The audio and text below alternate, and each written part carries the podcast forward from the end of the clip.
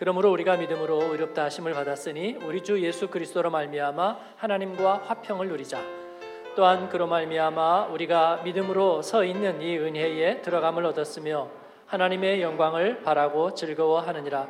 다만 이뿐 아니라 우리가 환난 중에도 즐거워하나니 이는 환난은 인내를 인내는 연단을 연단은 소망을 이루는 줄 알미로다. 소망이 우리를 부끄럽게 하지 아니함은 우리에게 주신 성령으로 말미암아 하나님의 사랑이 우리 마음에 부은 바 되미니 우리가 아직 연약할 때에 기약대로 그리스도께서 경건하지 않은 자를 위하여 죽으셨도다. 의인을 위하여 죽는 자가 쉽지 않고 선인을 위하여 용감히 죽는 자가 혹 있거니와 우리가 아직 죄인 되었을 때에 그리스도께서 우리를 위하여 죽으심으로 하나님께서 우리에 대한 자기의 사랑을 확증하셨느니라. 그러면 이제 우리가 그의 피로 말미암아 의롭다 하심을 받았으니 더욱 그로 말미암아 진노하심에서 구원을 받을 것이니 곧 우리가 원수 되었을 때에 그의 아들의 죽으심으로 말미암아 하나님과 화목하게 되었은즉 화목하게 된 자로서는 더욱 그의 살아나심으로 말미암아 구원을 받을 것이니라 집을 떠난 이들이 다시 집에 돌아갈 기회를 얻었습니다. 그냥 집이 아니라 하나님의 집입니다.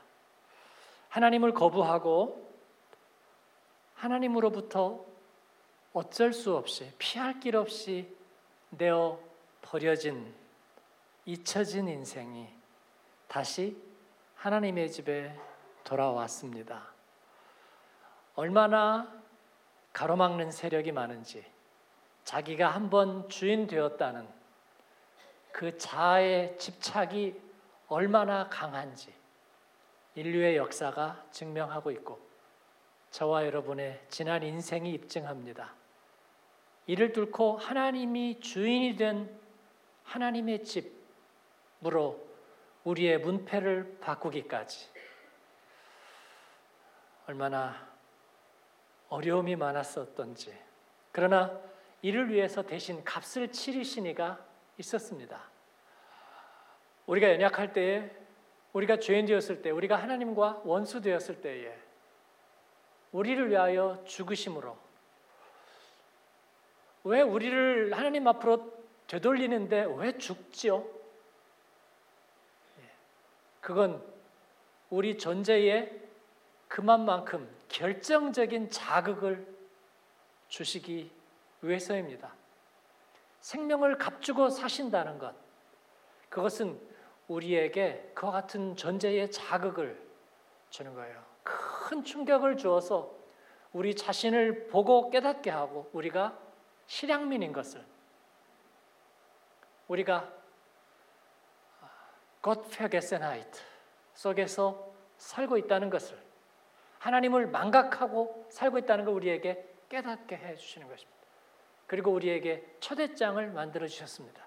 그 초대장을 가지고 우리는 비로소 하나님의 집에 하나님이 주인된 집에 우리는 다시 돌아가는 것입니다. 할렐루야. 그렇습니다.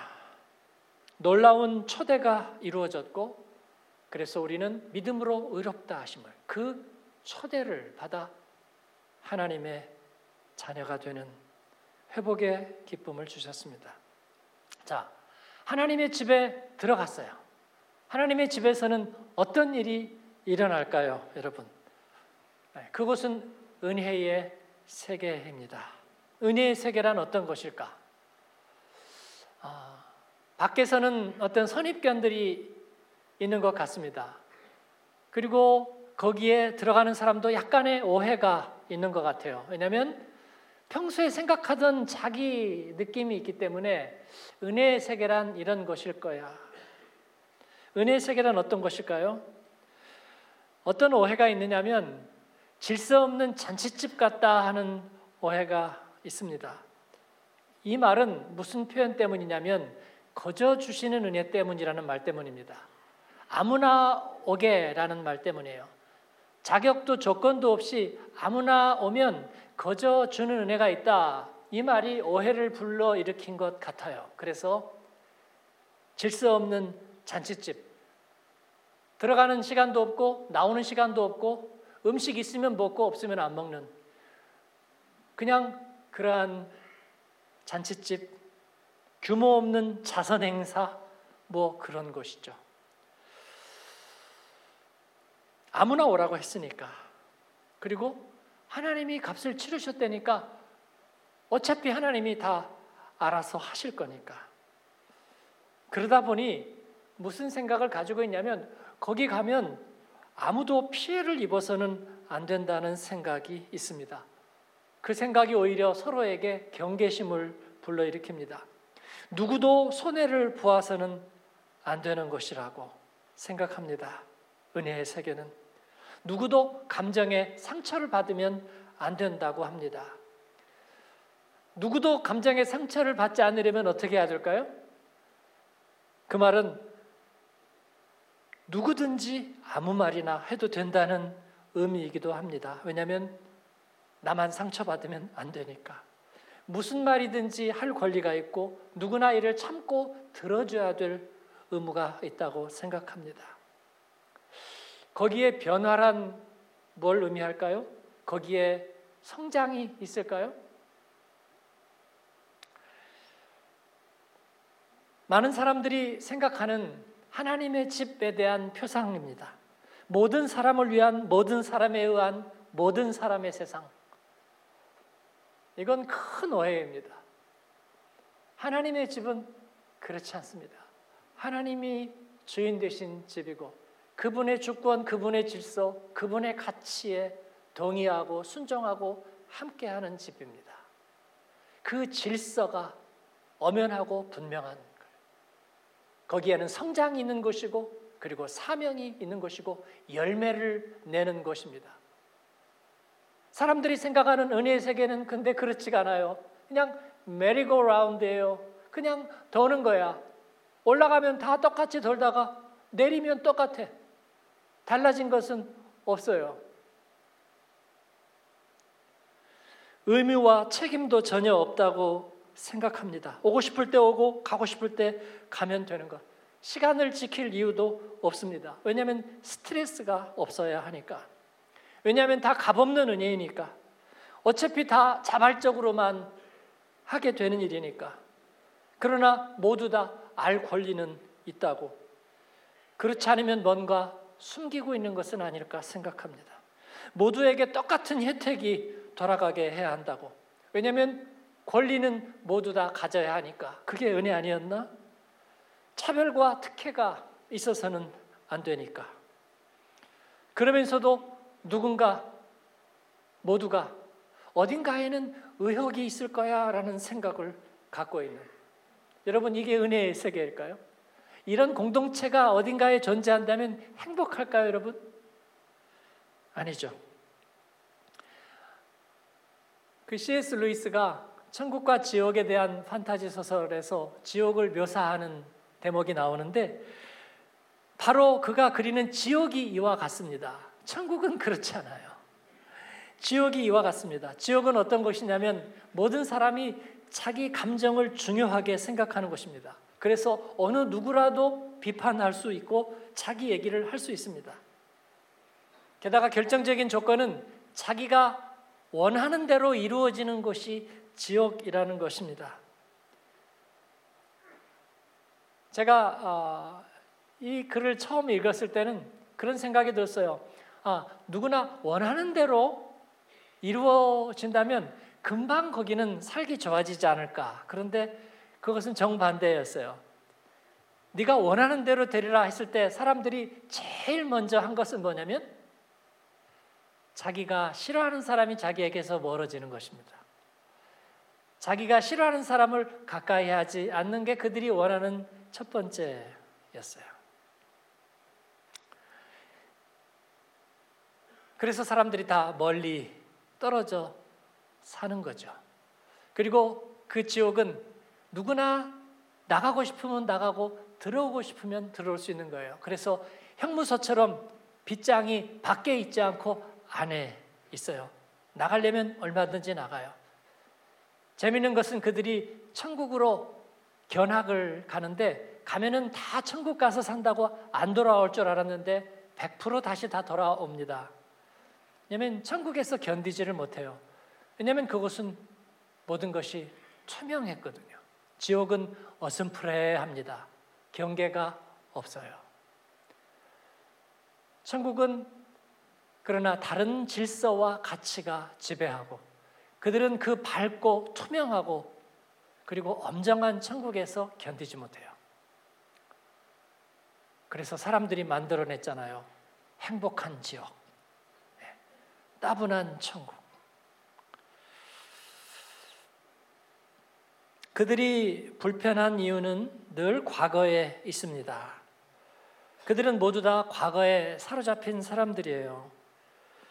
지금 내가 이러고 있는 이유를 당신은 알아야 됩니다. 그런 거예요. 어, 과거에 어떤 일이 있었는지, 저분이 왜 저런지 당신이 안다면 아마 이해가 될 거요. 오늘은 중요하지 않아요. 오늘은 행복하지 않습니다. 그리고 오늘 행복하지 않은 이유가 다 어제 있고 그제 있고 과거에 있는 거예요. 저분이 왜 저러는지, 왜 상처를 입었는지, 그거 알고 계셨어요? 허, 정말요? 어. 그곳에서는 나눌 수 있는 게 별로 없다고 말해요. 나누고 오픈하면 안 되는 거라고. 그래서 말 조심해야 한다고. 어떤 사람이 말해요. 다 정해지기 전에는 목사님한테 말하면 안 돼요. 그러면 끝이에요. 네. 나중에 보니까 밖에 부동산도 다 알고 있는 얘기예요. 네. 뭐를 알면 안 된다는 건지 잘 모르겠어요. 예, 우리는 그런 결정적인 비밀들 속에 살고 있나요? 정말 은혜의 세계는 그런 것일까요? 예, 거의 막장에 가까운 거죠, 이거는요. 이건 은혜의 세계가 아닙니다. 사람들이 오해하고 있어요. 교인들도 그런 얘기예요. 뭐 교회는 말이 많아요. 뭐 이민교회는 아픔이 있어요. 뭐 분열이 있잖아요. 뭐 서로 달라요, 생각들이. 힘들죠. 예, 사람 뜻을 맞추는 게 어렵죠. 예, 목사님 목회하기는 뭐 힘들죠. 예, 그때마다 제 마음에 드는 생각은 힘든 걸 왜 해요? 그죠? 하나님의 집은 그런 집이 아니라는 거예요. 제가 한국에서 교육전도사로 있을 때 교회에서 어떤 아이가 누구하고 싸우고서 막 화가 났는지 분이 나 소리를 막 지르고 있어요. 근데 기세가 등등했는지 주변에 어른들도 있고 지나가면서 그걸 별로 그냥 제재를 않고 그런 거예요. 그 제가 가가지고 붙잡고 왜 너 왜 그러니? 그랬더니 막 또 화를 내서 이제 그만해. 그랬더니 아저씨 누구예요? 그래서 나? 나 전도사님이지. 네. 뭔데 나한테 그래요? 너 안 되겠다. 네. 하정우라면 어떻게 하겠어요? 오늘 좀 맞자. 그럴 텐데. 제가 손 들고 좀 서 있어. 저도 화가 나가지고. 그랬더니 아주 어, 전사님이 뭔데 나보고 손 들어 있으라 그래요. 넌 왜 그러니? 교회인데 내 맘이죠. 그 제가 저도 화가 나가지고 나도 내 맘이야. 손 들고 서 있어. 손 똑바로 들어. 네. 물론 저도 잘한 건 아니에요. 화가 나서 애하고 싸우고 있었는데 그 아이가 한 말이 교회니까라는 말이요. 네. 교회니까 내 마음대로 하는데 왜 나보고 뭐라고 하느냐고요. 네. 은혜의 세계란 그렇지 않습니다. 게으르고 고삐 불린 자선 행사장은 은혜의 세계가 아닙니다. 은혜의 세계는 입구에 들어서면 그 하나님의 집은 새로운 소명감으로 채워진 사람들이 부산하게 움직이는 곳입니다. 물론 그들은 새로운 정체성을 받았습니다. 깨어진 자아를 가졌고 그리고 그들은 새로운 인생에 출발을 하려는 사람들이지만 거룩한 질서에 따라 조화롭게 움직이는 것입니다. 입구에서부터 새로운 목적을 향해 준비하는 사람들이 대단히 부지런한 얼굴로 움직입니다. 잃어버린 에덴을 회복할 설계가 한쪽에서는 구체화되어 가고 있고 거듭난 생명이 아름다운 그리스도의 집으로 지어가는 예, 그러한 건축 공사 현장들이 여기저기에 눈에 띕니다. 농토와 과수원에는 생명나무 열매가 가득히 수확되고 이를 위해서 많은 사람들이 땀을 흘리고 있습니다. 죽음의 골짜기를 건널 교량이 건설되고 유혹의 강을 건널 뗏목이 지어져 가고 있습니다. 그리고 마지막 결승점을 향해서 이제 준비하고 있는 그러한 사람들이 그러한 선수들이 마지막 싸움을 승리로 이끌 전략을 세우고 있습니다.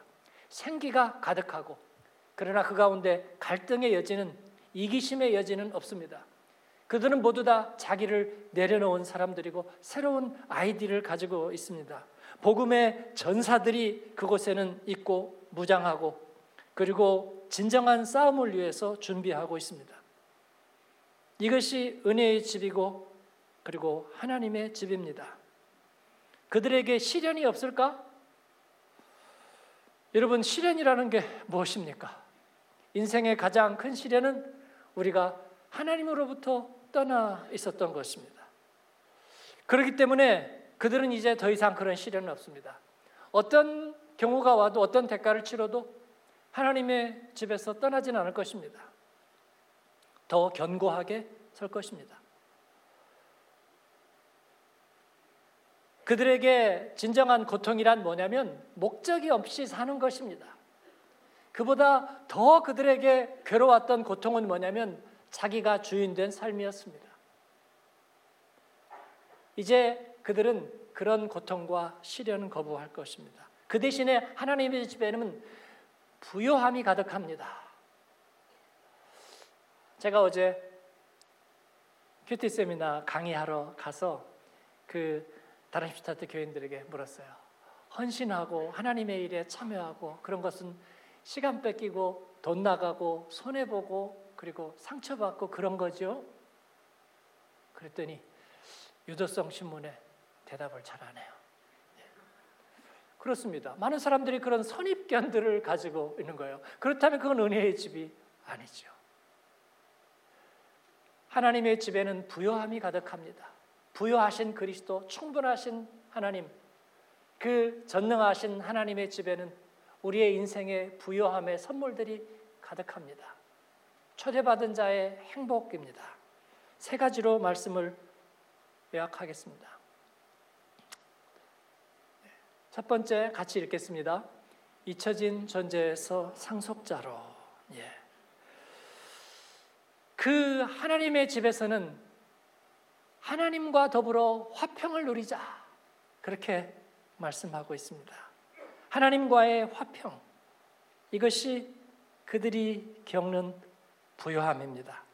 하나님을 마음에 두기를 싫어했던 그들이 겪은 대가는 뭐였습니까?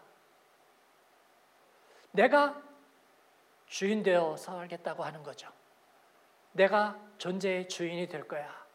내 존재는 내가 책임질 거라고, 내가 누리고, 그리고 내가 이루어낼 거야. 라고 생각합니다. 그런데 어느 날 그렇게 한참 인생을 달리다가 어느 날 어떤 문제에 생겼을 때 그리고 어떤 시련이 왔을 때 문득 내 안을 찾아보니까 이것저것으로 옷을 입고 있었던 그 옷 안을 찾아보니까 내 존재가 거기에 어딘가 있을 거라고 생각했던 그곳에 존재가 없습니다. 우리는 존재감이 없다 그런 말을 하죠. 그런데 존재감이 아니라 존재가 없는 거예요. 여성들이 장성에서 파트너를 만나고 결혼을 합니다. 레떼의 강을 건넜다고 이문열은 그렇게 얘기한 바 있습니다. 자기의 처녀 시절의 꿈과 또 자기가 사랑하던 것들을 다 뒤로 하고 망각의 강을 건너서 새로운 파트너십, 새로운 삶으로 들어갑니다. 가정을 이루고 혹은 자녀를 낳고 그리고 인생을 살아가다가 어느 날 갑자기 지치고 고단하고 외롭고 그리고 두려워서 자기 아내를 들여다봅니다. 내가 그냥 덮어놓고 잊고 살았던 내 존재는 어디에 있을까 보니까 존재가 없는 거죠. 존재가 없어요. 대학 시절 성적표를 꺼내 보아도 그리고 어릴 때에 예뻤던 앨범을 찾아봐도 그 모습은 어디에 없는 거예요. 나의 존재는 없는 것입니다. 그래서 불안해하고 두려워하고 그리고 괴롭고 외롭고 슬픈 거예요. 누가 뺏어갔을까? 아무리 봐도 뺏어간 사람도 없습니다. 그런데 존재가 없어요. 제가 과장하는 것입니까? 그러면 나를 누가 이끌고 가고 있는 거죠? 존재가 없이 이끌고 가고 있는 거예요. 무질서하고 황폐한 내 안의 모습들이 그 안에 덩그러니 있습니다. 두려워하고 불안해하고 그리고 조그만 것에도 상처를 이기지 못하는 자라지 못한 어린 아이가 그 안에 있을 뿐 내가 기대하고 생각했던 자존감 높고 당당하고 창조적이고 그리고 멋진 존재는 그 안에 있지 않은 거예요. 여러분.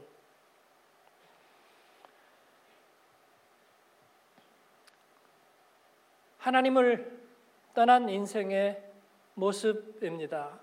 내가 주인이 될 거라고, 내가 멋진 삶의 주체가 될 거라고 생각했던 우리 자신은 어느 순간에 보니까 작은 아픔 하나도 이기지 못하는 아주 작고 작은 두려움에 떠는 그런 비존재가 되어 있는 거예요.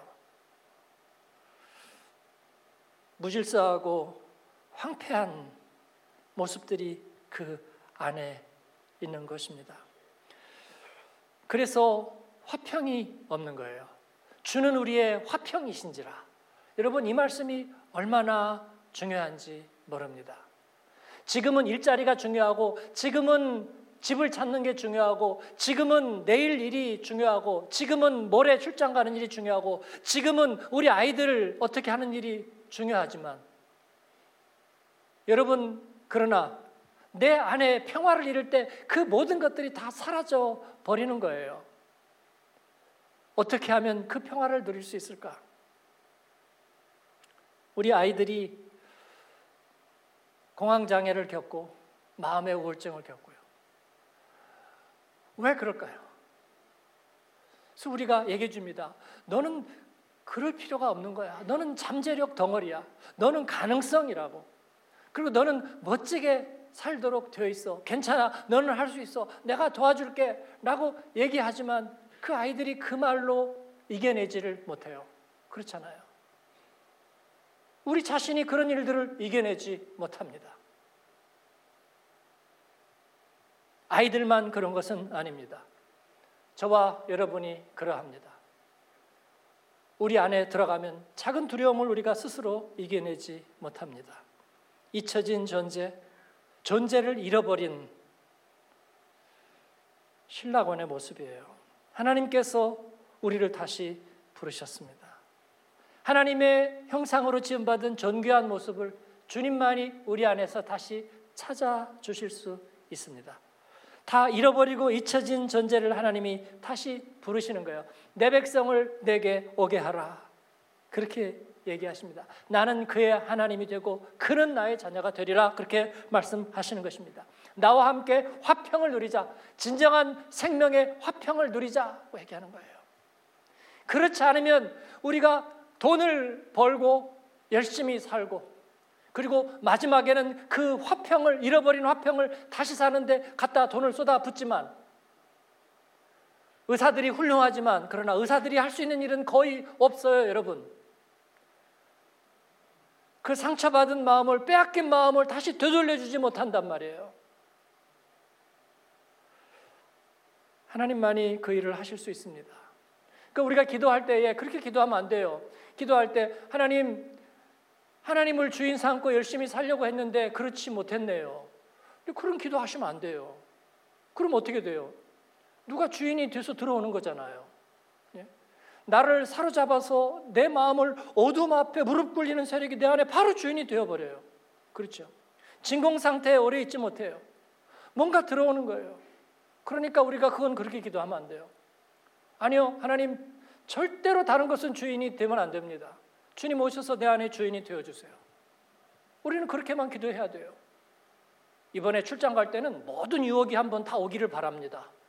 내가 얼마나 강한지를 한번 보여줄 수 있도록 예, 큰 시련이 한번 덤프트럭도 덤비게 하시고 예, 사기도 누가 막 나에게 치도록 한번 해보시고 저는요 할 수 있습니다. 그런 사람 없잖아요.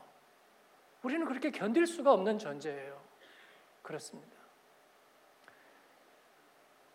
지난주에는 제가 요즘 이것저것을 조금씩 경험하고 있는데 지난주에는 이제 불면증이 저는 불면증이 커피를 바로 자기 직전에 마시는 사람인데 어, 잠이 안 와서 그저께는 뭐 새벽 6시까지 꼬박 예, 수면제 비슷한 거를 세 알을 먹어봤는데 예, 더 말똥말똥해지면서 어, 제가 무슨 생각이 들었느냐면 어, 저를 뭔가가 간을 보고 있다 그런 생각이 들었어요. 간 본다는 거 아세요? 한번 다 이렇게 찔러보는 거예요. 어, 바이러스가 그럴 거예요. 우리들의 면역이 약한 것을 찾아서 한 번씩 이렇게 예, 두들겨 보다가, 그죠? 예, 투기 자본이 돌다가 경제적인 구조가 약한 데 치고 들어가서 망가뜨리는 것처럼 예, 아마 우리 면역력이 약한 것들을 치고 들어가 볼 거라고 생각해요. 예, 영적인 것도 역시 마찬가지죠. 예, 우리 안에 있는 근심과 걱정과 염려와 불안과 두려움이 있는 것들을 돌고 다니면서 그것을 한번 두들겨 보는 거예요. 나에게 왜 불면증일까 하는 생각을 해 봤습니다. 내 안에 감추어진 걱정과 두려움이 있는가? 분명히 있겠죠. 누구에게나 있는 그런 것들이. 그러나 그것이 내 안에서 나를 사로잡고 주인 노릇 할 수 있을까를 간을 보는 거예요. 내가 노후에 대한 걱정을 했던가? 하나님의 일을 하면서 내 안에 빼앗긴 마음이 있고 그것 때문에 마음에 상함이 있었던가? 내게 삶의 무게 앞에서 나는 무언가 다른 것을 바라면서 그것 때문에 공백이 생겨 있나? 그런 것들을 뭔가가 들어와서 간을 보는 거예요. 간을. 그래서 약하면 바로 주인으로 들어 앉으려고 하는 거죠.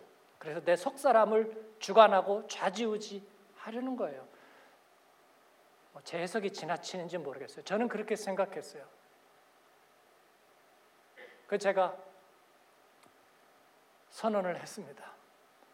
잠은 이번 주 못 자면 다음 주 자면 되지. 예, 잠안 자는 것 때문에 나는 무너지지 않아. 암세포로 나를 공격할 수는 있어. 그러나 내 마음의 주인 노릇하는 것은 용납하지 못해. 이런 것으로 나는 두려워하지 않아. 선언하고 로마서 3장 25절 26절을 암송했습니다.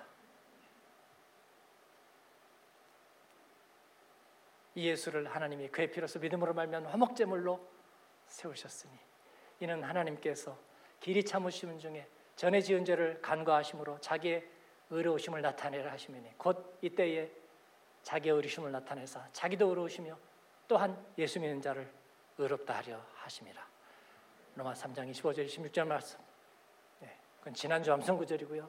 이번 주 암송 로마서 5장 10절 말씀도 암송하고 암송 구절을 암송하고 암송하고 외면하려는 최면이 아니라 네, 정면으로.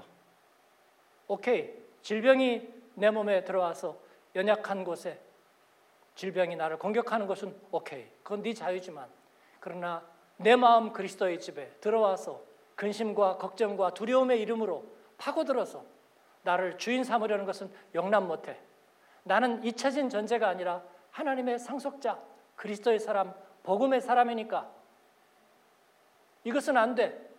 예. 내 몸이 죽고 주고 100번 고쳐주고 그렇다고 해도 이것은 안 돼. 나는 그리스도의 소유이니까. 여러분 이것은 중요한 싸움입니다. 여러분 이를 선포하는 여러분 되기를 축원합니다. 우리는 상속자입니다. 하나님과의 화평을 누리고 그의 기업을 계승하는 것입니다. 그러면서 제가 저 자신에게 물었습니다. 야, 너의 DNA는 뭐냐? 예. 내 DNA는 복음입니다. 예수 그리스도가 나를 값주고 사셨고 그 일에 쓰임 받는 것입니다. 이게 저의 회복된 존재입니다. 이 존재를 누구도 건들 수가 없는 거야. 그러면서도 한쪽으로는 따로 근심을 해, 한쪽으로는 따로 살림을 차리고 두려움을 가져. 그걸 알고 있는 거죠. 그래서 와서 간을 보는 거예요.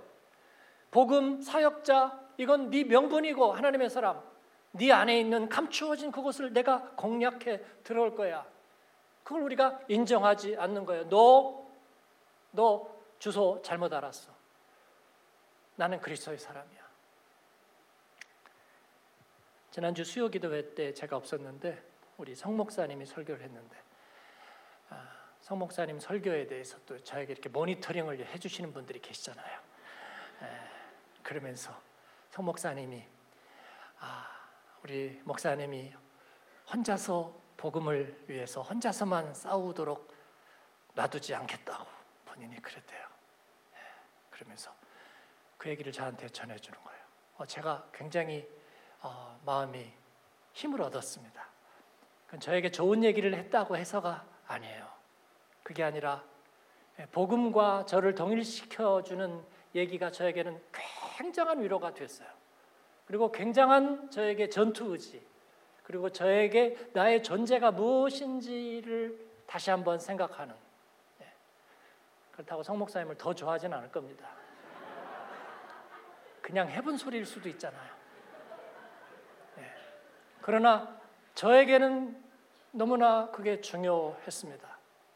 여러분도 선포하십시오. 여러분은 하나님의 사람이에요. 하나님이 여러분 안에서 주인이 되시고 하나님이 주권자가 되시는 거예요. 하나님의 형상으로 여러분은 여러분의 존재를 대신했습니다. 이것은 밀려서는 안 되고 양보해서는 안 돼요, 여러분. 줄다리기에서 밀리지 않아야 되는 것처럼 성악하는 사람이 호흡에서 밀리지 않아야 되는 것처럼 이건 밀려서는 안 되는 거예요. 뭐 됐다 안 됐다 예? 뭐 인생 메리고라운드 예? 돌고 돌다가 그냥 내리면 그만이고 달라지는 것은 없어요. 아니요 그렇지 않습니다. 그러한 여러분 되시기를 축원합니다. 두 번째는 같이 읽습니다. 은혜에 들어감을 누리다. 예. 나재 목사님 딸이 누리. 나 누리. 너 누구냐? 나 누리. 예, 그런 거죠. 그러니까 누리다. 우리가 그 하나님과의 화평을 누린다는 것은 은혜에 들어감을 말하는 것입니다. 이 말이 뭐를 의미할까요? 하나님의 은혜가 우리를 다스린다는 거예요. 이것처럼 중요한 일은 없습니다. 하나님의 은혜가 우리를 다스린다는 것. 세상은 우리를 그렇게 다스리지 않았습니다. 어떻게 다스려요?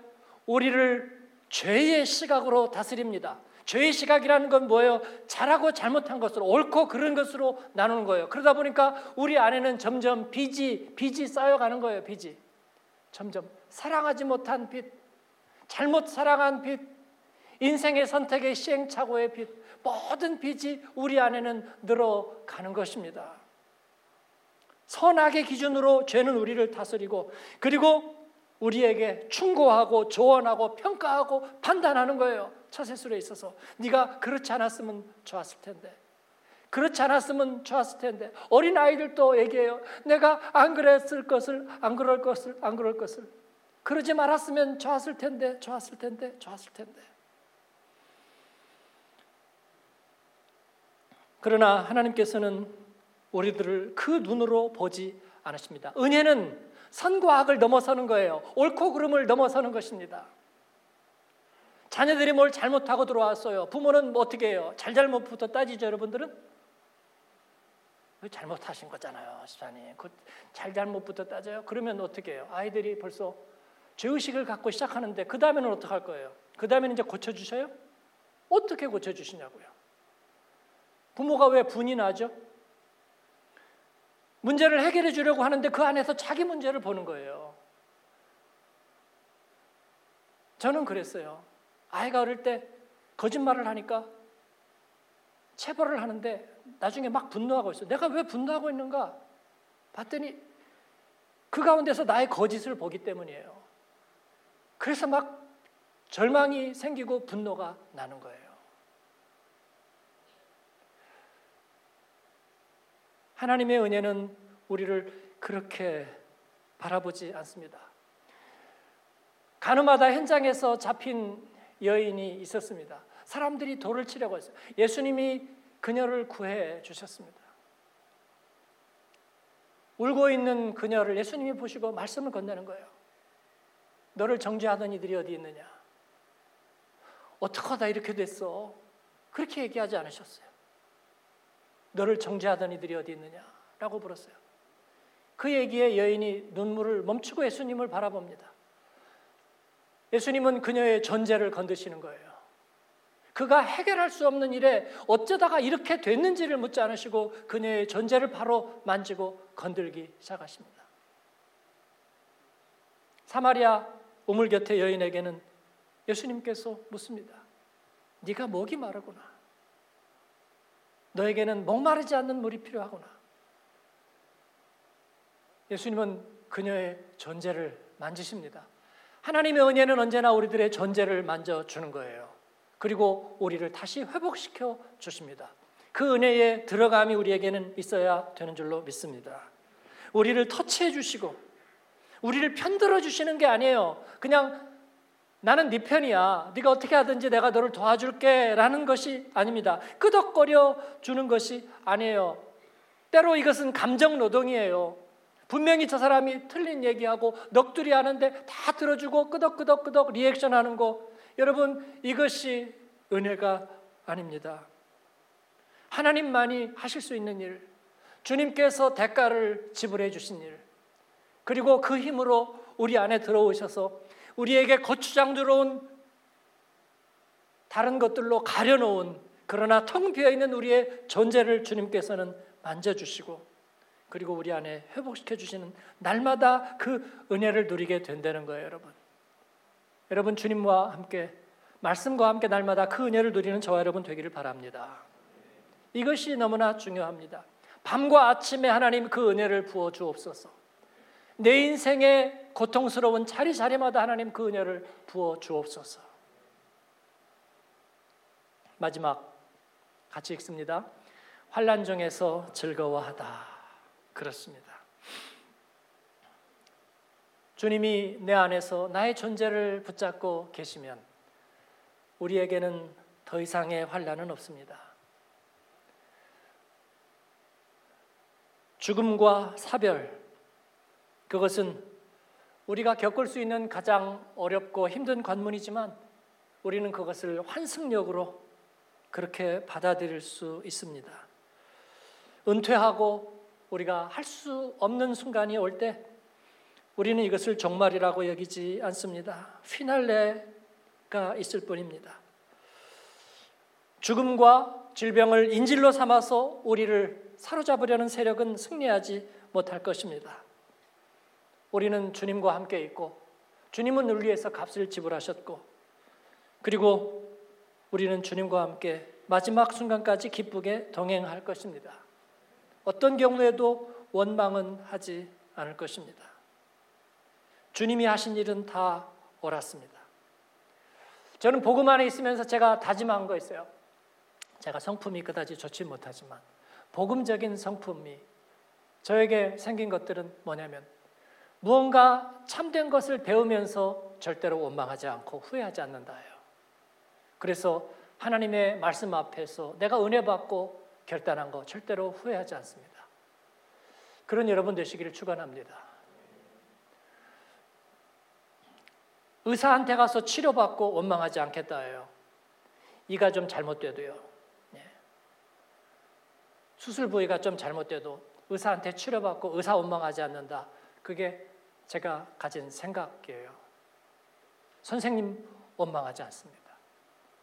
왜냐하면 이것은 제가 하나님과의 관계의 방식이에요. 보이지 않는 하나님, 그러나 내 안에 오셔서 나를 은혜의 세계에 들어가게 하시고 내 잃어버린 존재를 다시 찾게 해주신 하나님 앞에 세상의 일들로 인해서 뭐 한국 교회가 어떻고 이런 말 때문에 나는 하나님 원망하지 않습니다.